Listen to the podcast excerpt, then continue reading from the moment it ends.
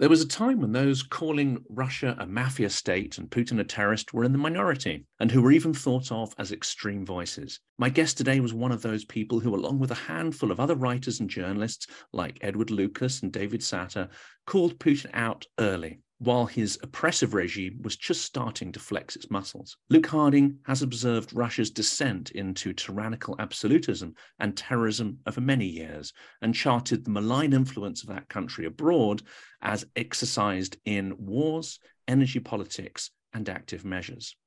Welcome to Silicon Curtain. Please like and subscribe if you like our guest speakers, as it helps other people to discover the content we create, as well as the many fantastic voices on the channel. Luke Harding is a foreign correspondent for The Guardian. He was based in Russia for The Guardian from 2007 until returning from a stay in the UK on February uh, the 5th, 2011, he was refused re entry to Russia and deported the same day. His expulsion was likely linked with his articles critical to Russia. His 2011 book, Mafia State, discusses his experiences in Russia and the political system under Vladimir Putin, which he clearly describes as a mafia state. Today, we're going to be discussing his latest gripping book, Invasion, which covers the war in Ukraine. Luke, welcome so much to the channel. Uh, hi, Jonathan. Good to be with you. Well, let's dive straight into the questions because uh, I've got a bunch of questions to ask you. And you've been doing some incredible reportage on the conflict, and you've now captured some of that analysis and impressions in your latest book. Um, can you tell me, really, what, what sort of drove you to write that book now, even though the outcome of the conflict is not yet known?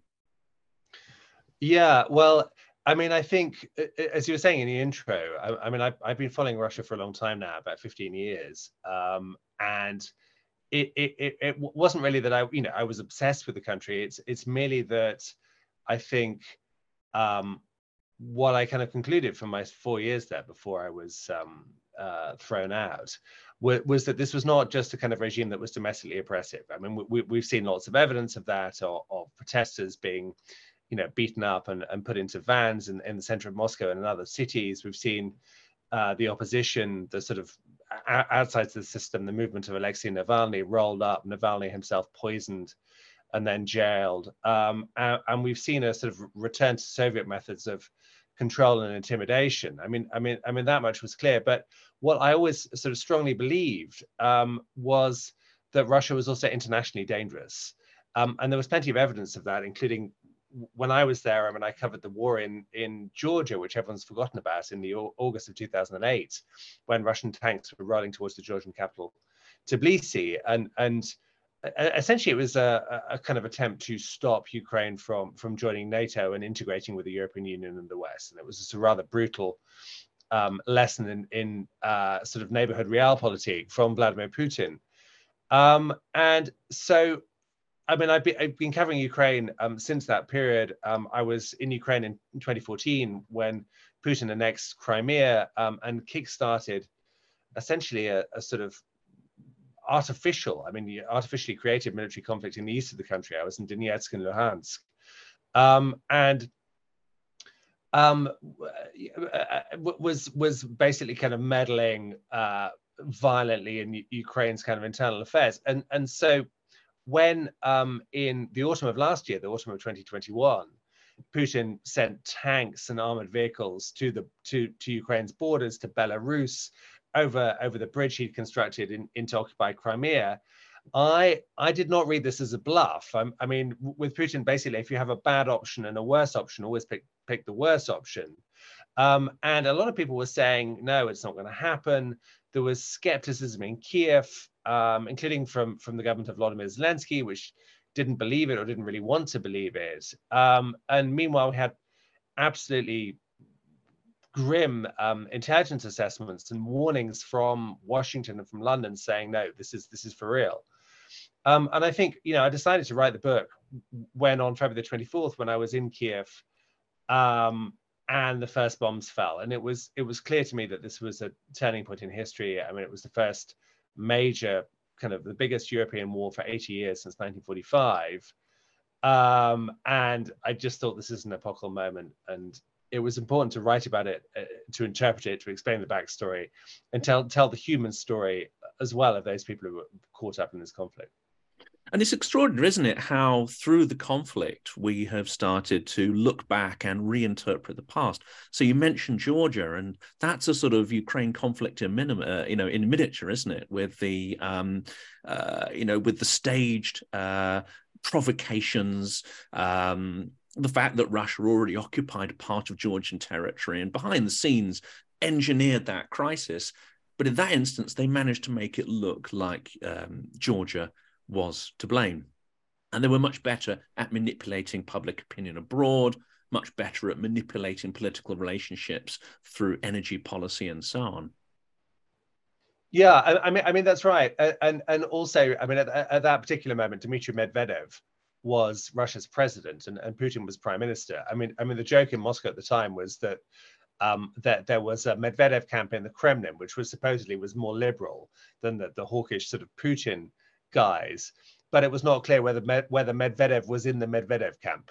Uh, so, and of course, it was Medvedev um, who articulated this this doctrine, or, or pseudo doctrine, you might call it, that Russia had priv- privileged interests, was his phrase, in in the former Soviet backyard. In other words, they could call the shots, and and uh, I, I, mean, it was clear that the the the, the Russian political elite never really accept. I mean, for, you know, Putin's been very clear that he regards the collapse of the Soviet Union as a geopolitical catastrophe, the biggest of the 20th century, but never really accepted the, the kind of key idea that these states were independent, that had, you know, a sovereign identity, can make their own foreign and political choices, whether that's joining NATO or not joining NATO or, or, or whatever. Essentially, you know that they felt that Moscow should still control these um, satellites.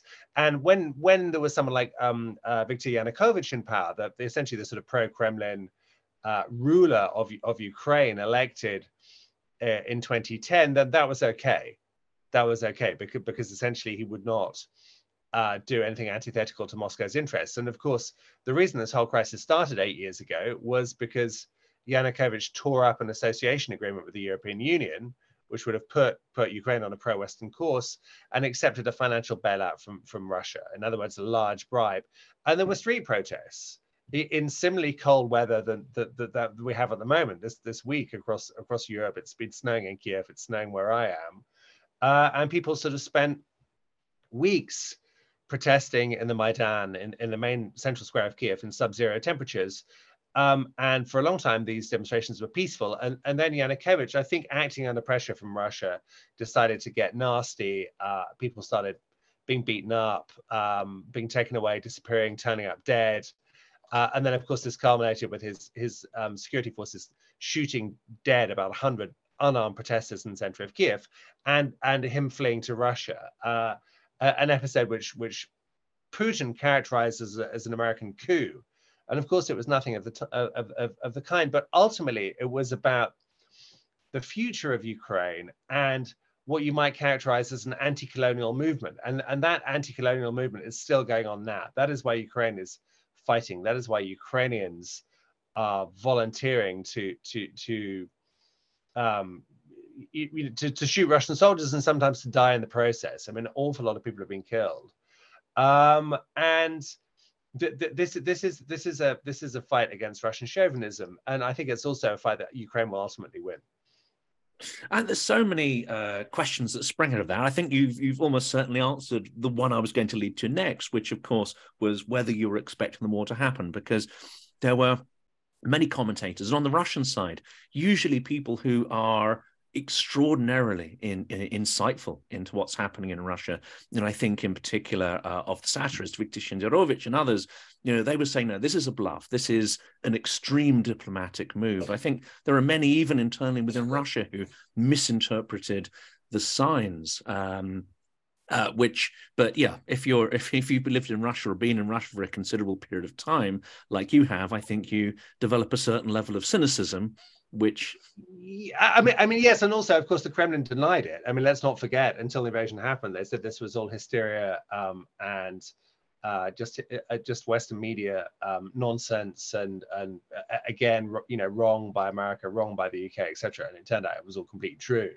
what what what, was um, being said. And I still think one of the things I try and explore in, in Invasion um, in in chapter two is is what you might call late Putin, the fact that this dictator um, has become more and more lost in a in a sort of historical fantasy world where where you know when he when he goes to bed at night he dreams about peter the great ivan the terrible stalin. It's this sort of mashup of you know imperial and and, and soviet and tsarist history. And um, he's been brooding on his uh, on his role on his legacy um, and you know he published this extraordinary essay basically arguing that you, you, ukrainians and russians were one people and that ukraine was never a thing that it was uh, never a state, that the, the, land that Ukraine occupies is historical Russia.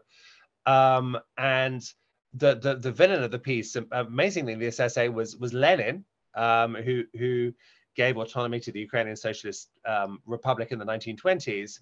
Um, and you know, plus he he takes a swipe at the West. That he blames the Poles, the Mongols, the Americans, etc. Um, and you know, Putin has decided that he is the person who's going to redeem this land and go down in history as the man who who created another Russian empire, mm. made Russia great again, to to coin a phrase. Um, uh, that was the ambition, um, and it, it's crazy. It's metaphysical, metaphysical. It's got a kind of religious component. It's all about restoring Russian orthodoxy as well in Ukraine. Uh, and actually, you know, bluntly speaking, the operation has been a disaster. I mean, it, it really hasn't gone the way he anticipated. He expected to be able to seize Kiev in a matter of days and and to subdue the whole country uh, by summer. That that seems to be in the plan, and to install a, a, a kind of pro-Russian puppet administration, uh, which would have been the kind of pro-peace party. So the plan was all there, and of course, you, know, he completely underestimated Ukrainians. I mean, he thought they were just kind of rural Russians, led by a corrupt pro-Western elite that was very very thin. And in fact, he, he's ended up fighting a country of 40 million plus people. So the Ukrainian army, but also the population who don't want the Russians to be there in areas that have been occupied. And I think he's now he now has a kind of he's now in a mess, and he has to sort of figure out what he does, whether he he tries to conquer the whole of the Donbass, which seems to be the current plan, or whether at some stage he he pauses. Uh, and tries to negotiate a peace, but but the, the point is the Ukrainians will not stop. They they will keep going uh, uh, President Zelensky has made it very clear that they intend to, to, to deoccupy everything, so including Donetsk and Luhansk, including Crimea. Um, and we'll have to see what next year, year brings. But I, I think my, my feeling is that, that momentum is still very much with Ukraine, and I can see more Ukrainian gains, uh, particularly in the south. Hmm. And I think Ukrainians, uh, something you said there, they understand um, the region, they understand Russia probably far better than most in the West do. Uh, the Baltics also understand it. If you speak to anyone from the Baltics, you know, they'll be able to talk about their grandparents, uh, especially if they're part of the intelligentsia or um, any kind of political class. They will have lost multiple relatives to the kind of um, filtration, deportation, torture, and murder that we're now seeing in Ukraine. So that sort of historical, even familial knowledge of how Russians behave um, at scale and the brutality of it is fresh. Whereas there seems to be a constant um, approach in the West to try and normalize Russia, to try and see Russia's behavior through almost a Western lens and to soften, in some ways, the uh, brutality of it. And even when you have sort of war crimes, I think a lot of reports don't dig down into what is actually driving it, and it's extremely sinister forces um, that that drive. Uh, I think a lot of the executions and disappearances we see, especially of intellectuals, artists, musicians, a form of sort of cultural genocide. In fact. Yeah, and no, I think that's right. I mean, I mean, there's several several things going going on here. One, I think, is a serial failure by Western countries, um, excluding, as you say, the the the the, the Poles and perhaps the, the Baltic states who, who understood all along, but to to to sort of basically not really understand how how the how the kind of KGB uh, Russian, you know, KGB sort of trained Russian uh, government thinks. Uh, they think that they're basically involved in a war with the West. That, that yes, they're fighting in Ukraine, but the essentially the enemy is America and NATO and its allies. And of course, that's not true.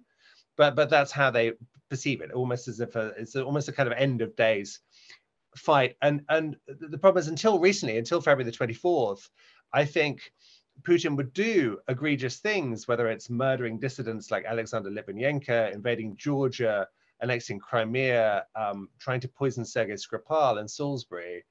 Um, and the reaction was always uh, a little bit feeble and, and conventional. And so he would sort of keep going. And I, I think he really thought that, that with Ukraine, there would be there would be words of outrage and but but actually the, the West would, you know, reluctantly kind of uh, accept the situation and accept Ukraine's takeover by Russian troops. And, and of course, what we've seen actually has been an, a, a, a really quite formidable and so far robust anti-Kremlin coalition led by the Biden administration, which has provided more military aid to Ukraine than anyone else, 20 times more than the next country, which is the UK. But, but also a, a sort of a, a popular upsurge of support for Ukraine from ordinary people who've housed Ukrainian refugees, who've driven minivans uh, full of warm clothes and, and aid to, to Ukraine, who have you know been engaged with the subject. And also, what's been interesting is been it's been cross-party. I, I mean, with the exception of a few people in the in the Republican Party in the states, pretty much everybody, even the Italian government, which is run by the far right, has has been supporting the Ukrainian cause. So I think sort of Putin miscalculated on the on the cultural response.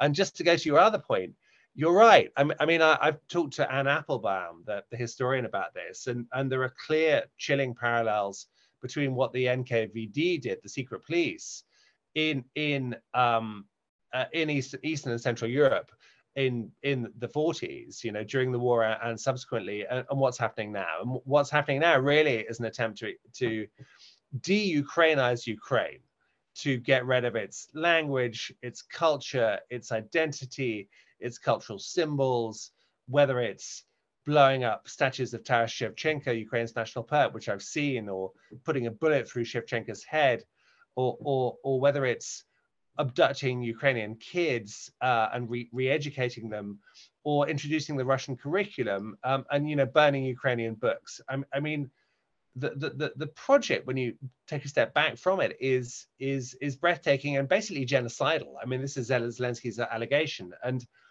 hard to disagree with that when you see what's been happening. And and i think in putin's head there's an idea that either you can make ukrainians into good russians and if you can't make them into good russians you have to kill them.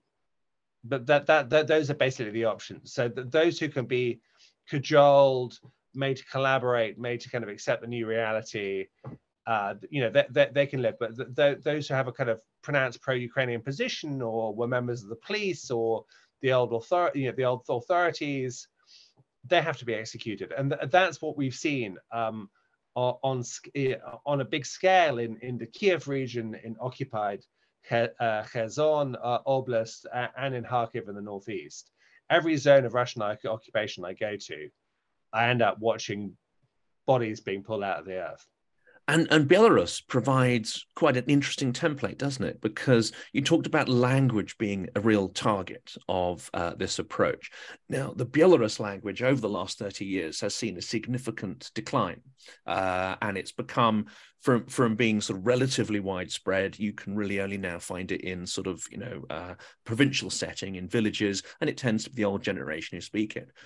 And I heard an interesting perspective from some of the Ukrainians that, I, that I'm talking to is that the erosion of the Belarus language is one of the reasons why Russian propaganda has proved to be quite effective uh, in helping to suppress the Belarus independence movement.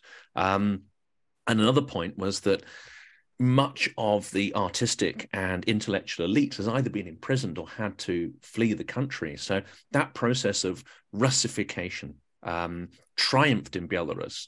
And the Ukrainians would have seen that happening. Um, would have had a lot of uh, reports from you know friends, even relatives, um, through that process. So there's a clear warning there from recent history. Yeah, I, I think that's right. And also, what's interesting um, is just um, how many Ukrainians are are dumping Russian, dumping the Russian language, and, and switching to Ukrainian. Now, now everybody is is bilingual in Ukraine. Both languages are, are spoken and understood. And despite what sort of Russian propaganda says, it's perfectly okay to speak Russian pretty much everywhere. I mean, I speak Russian all the time. uh, in Kiev and elsewhere, and uh, you know obviously cities like Kharkiv and Kherson and and Rih, uh, President Zelensky's hometown. I mean, he, he's a native Russian speaker. They're, they're all Russophone, but but there's a people are making a kind of civic choice. They're basically rejecting the the, the Putinite idea that if you speak Russian, therefore you are you you know you should be under Russian control. You should be a Russian citizen. Um, uh, and that they you know have their own Ukrainian identity, which is Ukrainian. It's it's it's European. It's westward looking. Um, and, and, the country has changed a great deal since 2014. I mean that that this process of Ukrainization um, has been going on, and of course Ukrainians point out that that for centuries their language was suppressed. I mean it's not not just it's not just in uh, areas occupied newly by Russian troops where Ukraine is being wiped out um, and removed from from libraries and from from school curricula, but but in the 19th century it was banned for, for, for, much of it under a series of imperial edicts. You couldn't put on a play in Ukrainian. You couldn't you, you couldn't publish in Ukrainian. Um, and and the, these these this ban was only really revoked in 1905. And then of course there was another wave of, of, of Russification, Sovietization under Stalin. I mean, there was a brief sort of flourishing in the 1920s under Lenin, but then subsequently, the Ukrainian language was was forbidden again, um, and that, that, there was the, the great famine of 1932 and 1933 in which nearly 4 million people died. And, and so ukrainians understandably mistrust moscow mistrust the state. Uh, they're a very um, interestingly kind of network society a horizontal society as i write in invasion. And i think I, I think kind of you know slowly slowly and surely russian will will will stop being spoken in ukraine and and the thing is these are individual choices. There's, there's no one saying you cannot speak Russian. I mean, people do speak Russian. You can you can hear Russian on the streets of Kiev. You can fall in love in Russian. You can order order in Russian, etc. But I think there is a move now to to to the Ukrainian language, which is becoming unstoppable. And it's an interesting point because when the Soviet Union collapsed, Russians were able to pass off the historic crimes for a period of time, and they were able to put a label on it, which is the Soviet Union. And that wasn't us. We were also dominated. And to an extent, they were given a free pass. I remember being there in the 90s and the country was in a, in a parlous state. They'd lost empire, and there was a huge nostalgia for this sense of lost prestige. Um, but nonetheless, Russia did not have the taint of the Soviet Union's crimes. What Putin seems to have done is by turning the clock back um, to a mishmash of Soviet and Tsarist nostalgia. And through this war, he has put a stain on Russian culture, Russian history, um, Russian language, and is now forcing a reinterpretation, uh, not just of recent history, but longer term history through a, a, decolonization lens. You know, Russian studies is in turmoil. The journalistic practice of you know where people are based and how they view events all of these are now being looked through quite a different lens than they would have been, say, 20 years ago. Yeah, yeah, and, the, the, cultural thing, thing is interesting. I mean, there were billboards in Kherson uh, uh, featuring Pushkin, uh, saying, you know, say, saying that, that Kherson is a Russian city. I mean, that Pushkin's been absolutely instrumentalized in, all this, and and Tolstoy and so on. And, and meanwhile, Russian soldiers have been destroying any kind of Ukrainian monument, especially to to um, to, to, what happened in 2014. That's all been er- er- erased. Uh, and they've bizarrely they've been putting up statues of Lenin again. I mean, Lenin has made a comeback in places like Genichesk, which is now the the kind of uh, new operating headquarters for, for Russian administration in Kherson. It's a small, sleepy little seaside town um, uh, overlooking Crimea that I visited in January, before, you know, just before the war started or the, the, the large scale war started. So Lenin is back, and and that makes no sense because Putin was blaming Lenin for creating Ukraine, and yet there he is as being celebrated as a symbol of, sort of Soviet culture. And I think it just speaks to the ideological vacancy at the heart of this project. It's not entirely clear why Putin has gone to war. I mean, originally he said it was a special operation to demilitarize and um, denazify Ukraine, which again is preposterous given the fact that Ukraine is run, by a Jewish president, you know, has a Jewish prime minister, and and Zelensky's relatives many of them perished in the Holocaust, and his father fought the Nazis in the Red Army, his grandfather. So, so it's all a bit of a nonsense. And, and then latterly, they've been talking about it's a war against Satanism and Western decadence. Um, so, and and you know, perhaps next year we'll get another explanation for, for why Russia is fighting. And it, it, I mean, the, the significance of this is that you know Russian troops don't quite know why they're there. Actually, and in the early days, they ran around asking where are the Nazis, um, and uh, uh you know the Ukrainian Ukrainian soldiers conversely know precisely why they're there to, to defend their country, to defend their families, their homes, their language, their way of life, and their right to choose and to be free. Actually, at the most basic level. Um, so, so this kind of attempt to sort of play on on a yearning for kind of cultural nostalgia, you know, but yearning for the Soviet Union. I mean, it works on a few older people, and it was a trick that was played in, you know, it was a, a sort of trick that was played in 2014 with some success in, in the east of the country, but now it no longer works. There's not a constituency for that anymore, unfortunately, apart from a few old people. And again, you know, we try to look at Putin, and there's endless, you know, articles and interviews that try to rationalize his decision-making process, that try to, you know, understand whether he's taken a nationalist turn or whether he believes these ridiculous sort of uh, pseudo uh, historical articles that he's been penning over the last couple of years.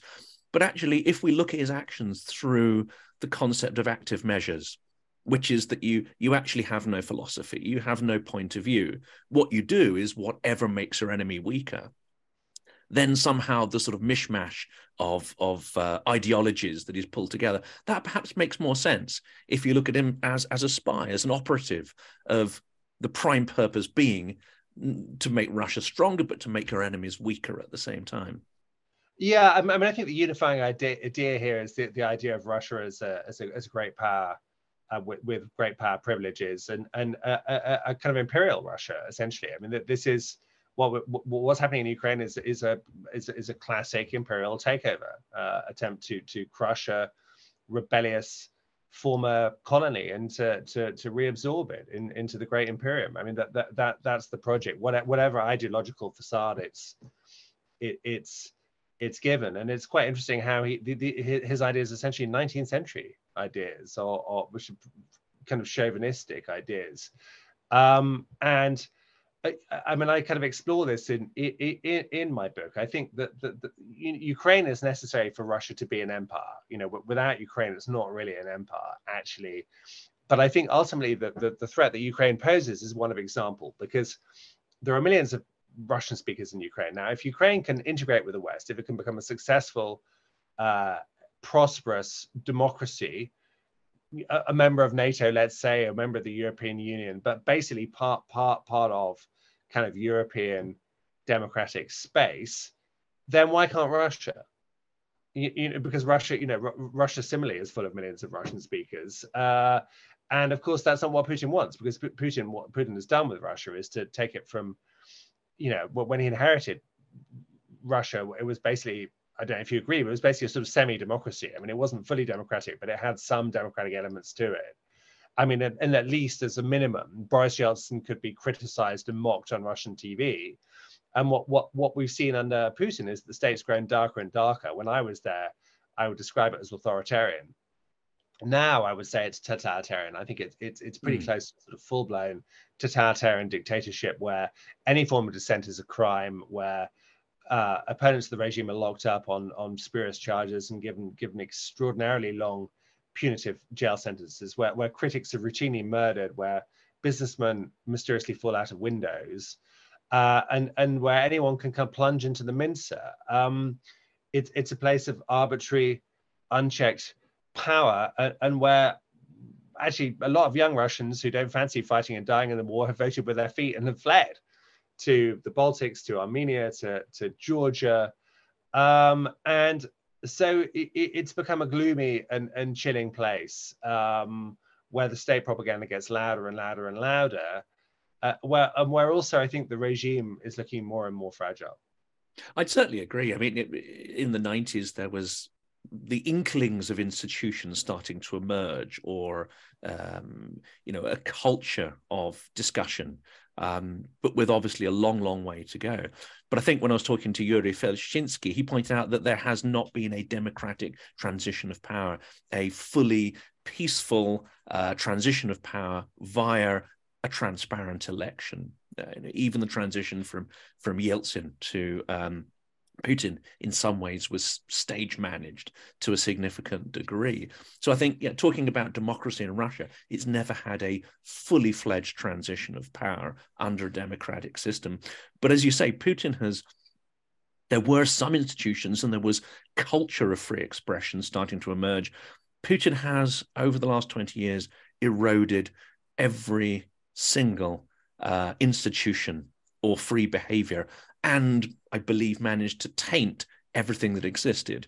You know, the church is tainted by the secret services. It's clearly run at the higher echelons by uh, former KGB agents. Um, culture is driven by nepotism, or at least those that get onto TV.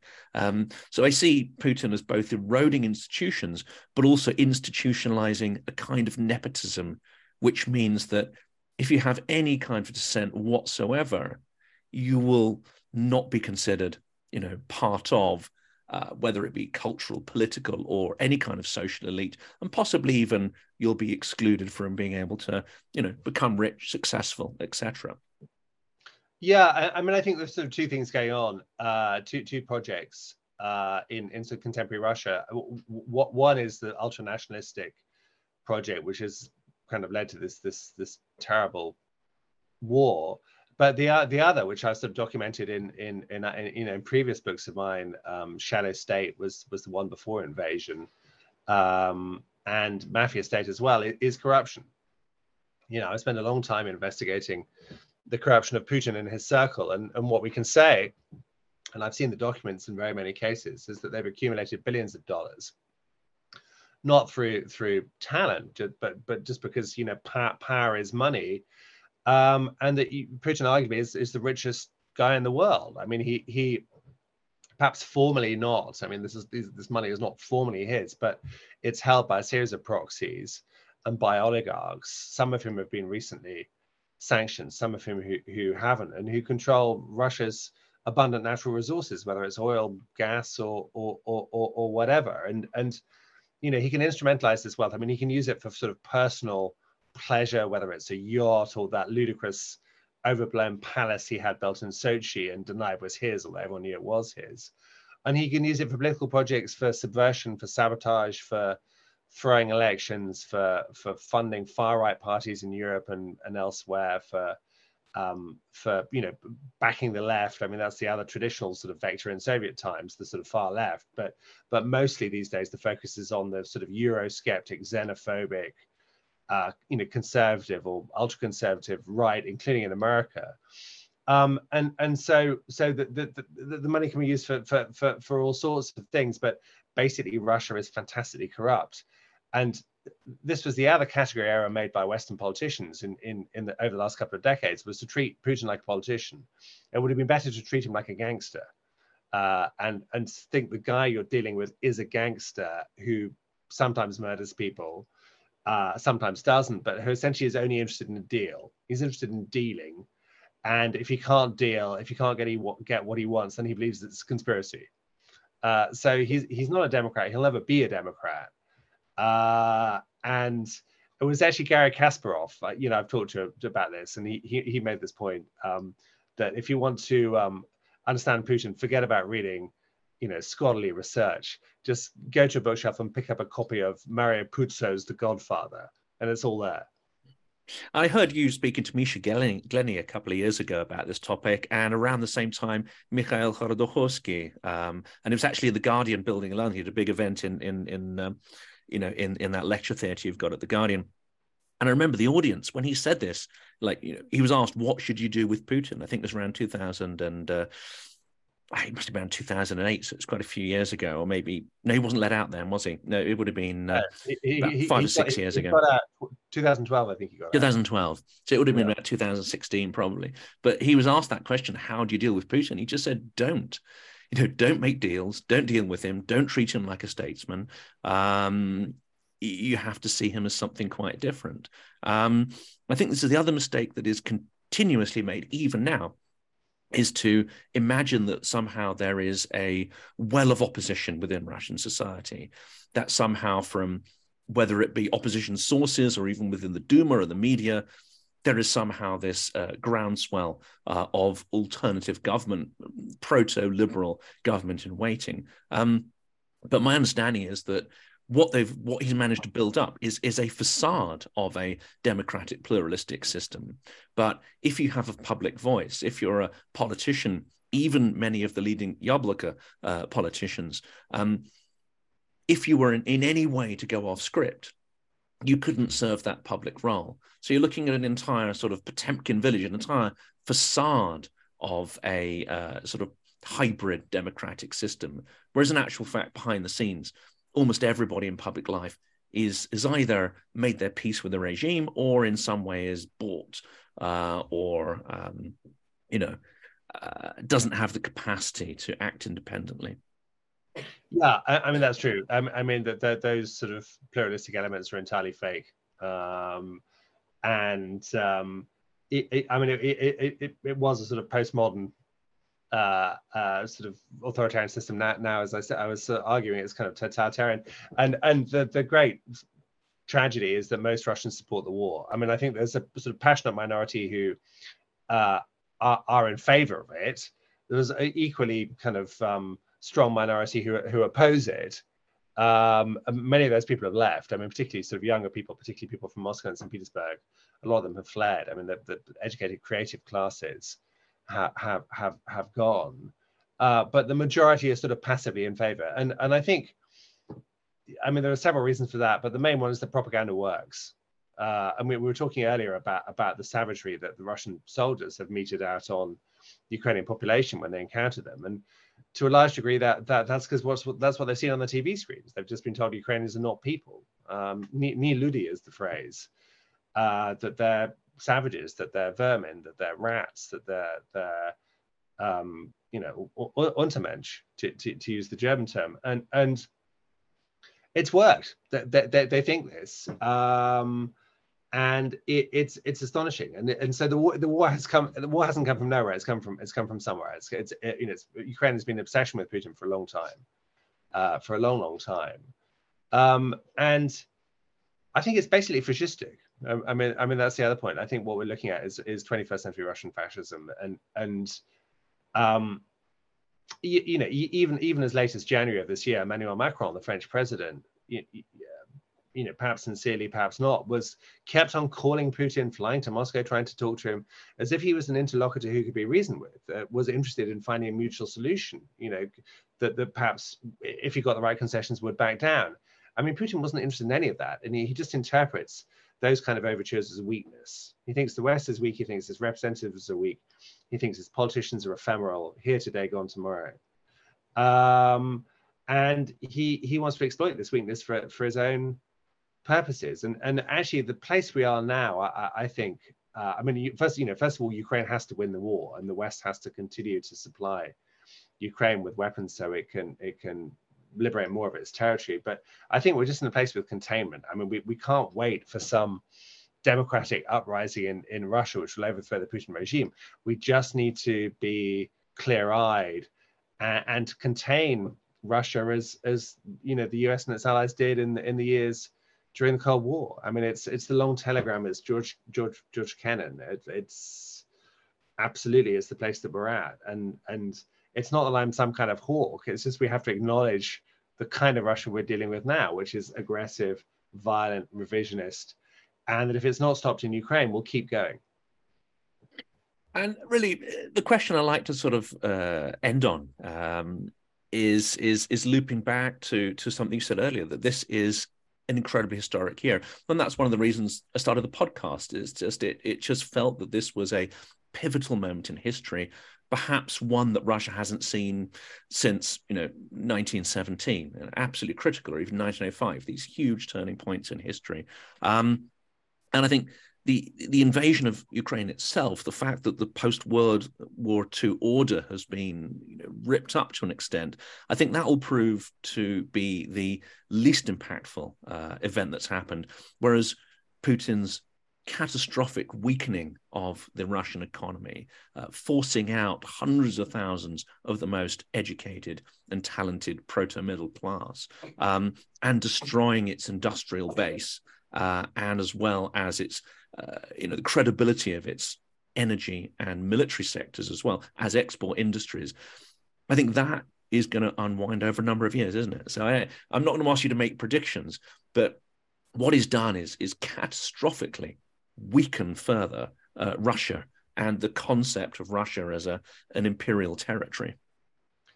Yeah, I mean Russia does look pretty weak. I mean not not least because the whole Ukraine invasion was um, was a hubristic project. Uh, I mean, as I said, they thought they would win quickly uh, and pretty effortlessly, and and in fact, they're now kind of stuck in this kind of grinding struggle where where it's taken seven seven months to to advance a couple of kilometers around Bakhmut. I mean, they're, they're, they are, you know, they, they get 50 meters every day, but at what cost? With, with perhaps 70,000 Russian soldiers killed, um, Russia deintegrated, decoupled from, from the Western economy, as you say, and just, you know, I don't know if you went to McDonald's when you were in Moscow in the 90s, but, but, but, that just sort of modern life has, has, has kind of vanished together with more than a thousand firms, whether they're kind of you know lingerie or accounting services or or um, yeah, or kind of high street chains or, or fast food restaurants. I mean, they've all gone,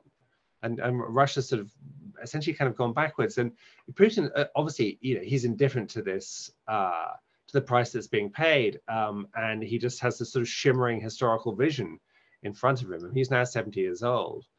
Um, but I, I, I, sort of think um, I, I, mean, you know, I wouldn't predict that his regime is about to fall. I mean, I don't think there's going to be a palace coup. I, I, the, the, I mean, the, the, the, the, kind of power guys, the Siloviki, the, the, the generals, that they're still very much in control of the situation. And, and that those most likely to rise up and rebel have, have either done that and been imprisoned or they have, have left the country. But my, my sense is, I mean, I don't know what the ending will be, but I, I you know, I, I think I think this is we are towards the end of Putin. Shakespeare, if this is a Shakespearean play, this is Act Five, scene one but, or two. And, and not I, the end of the I, I don't, you know, I don't know what the, what the end of the play will will will be quite. Um, whose body will be on the stage, but I, I, I don't see Putin going on until 2034. I mean, I think I think we're, we're towards the end of the Vladimir Putin era. Um, whether it ends with a bang or a whimper, I, am not sure, but I, th- I think the curtain is coming down. And it might, you know, the elite deposing Putin or somehow moving him aside, that doesn't actually change the fundamentals, does it? It doesn't change the fact that you have an extreme minority of nationalist sentiment. It doesn't change the fact you've got a large portion of the population who are either complicit or indifferent to change. And it doesn't change the idea that you've got an incredibly powerful uh, FSB, KGB elite behind the scenes willing to manipulate people's minds and actions to control the wealth of the country. I mean, that is going to be far harder to root out. Yeah, yeah. I, I mean, I think um, Jonathan, it, it, it, you know, any any successor to Putin will probably be a, a neo Putin or a mini Putin. I mean, I mean, or a Putin Mark II. I don't know. I mean, I, I mean, I, do, I don't see. Unfortunately, I don't see a kind of democratic leader taking over anytime soon. Um, but I do think when Putin goes, there will probably be some kind of pause or tactical realignment. And I suspect the war with Ukraine will either stop or be dialed down. I mean, it's very much Putin's war. Um, and it, you know, he's always been a gambler. He's always relied on forced solutions. He's always sought to escalate rather than step back. But I, I think I think with with with the with this invasion, I think he's overreached. Um, and as I say in my book, and look, here it is for anyone who hasn't seen it. Um, Ukraine is fighting for its survival, and I think you know, I argue in the last chapter that that, that Ukraine is a, I call it a proven state. It's actually proved proved itself as as as, as a as a strong, um, uh, you know, strong country, a strong nation, a strong people, and I think Ukraine will win this war. Whether that means total deoccupation of all of its territory and Crimea, I'm not sure, but but Ukraine has already shown that it can survive uh, and Russia, by contrast, looks weaker than ever. It's almost impossible to predict, but I think you know, I advise people watching this channel to look out for your reportage because it's incredibly insightful. Uh, we're going to put links to the books in the uh, description of the video as well. But I also advise people to read Mafia State, but also Collusion, which is a, an extremely terrifying book, um, along with your latest. And I'm sure as this crisis unfolds, there'll be plenty more to explore and write about. Um, Luke, it's been a, a tremendous pleasure uh, speaking to you. I've seen you at a number of events over the past, and uh, it's a, a, great privilege to be able to point questions personally at you. Yeah, th- thanks, Jonathan. I enjoyed our, our, our, our, conversation, and you know, I appreciate your, your, your the fact that you understand the backstory and and you know have been engaging with with with, with Russia for, for, for a long time. It, it shows. Great conversation. Thanks a lot.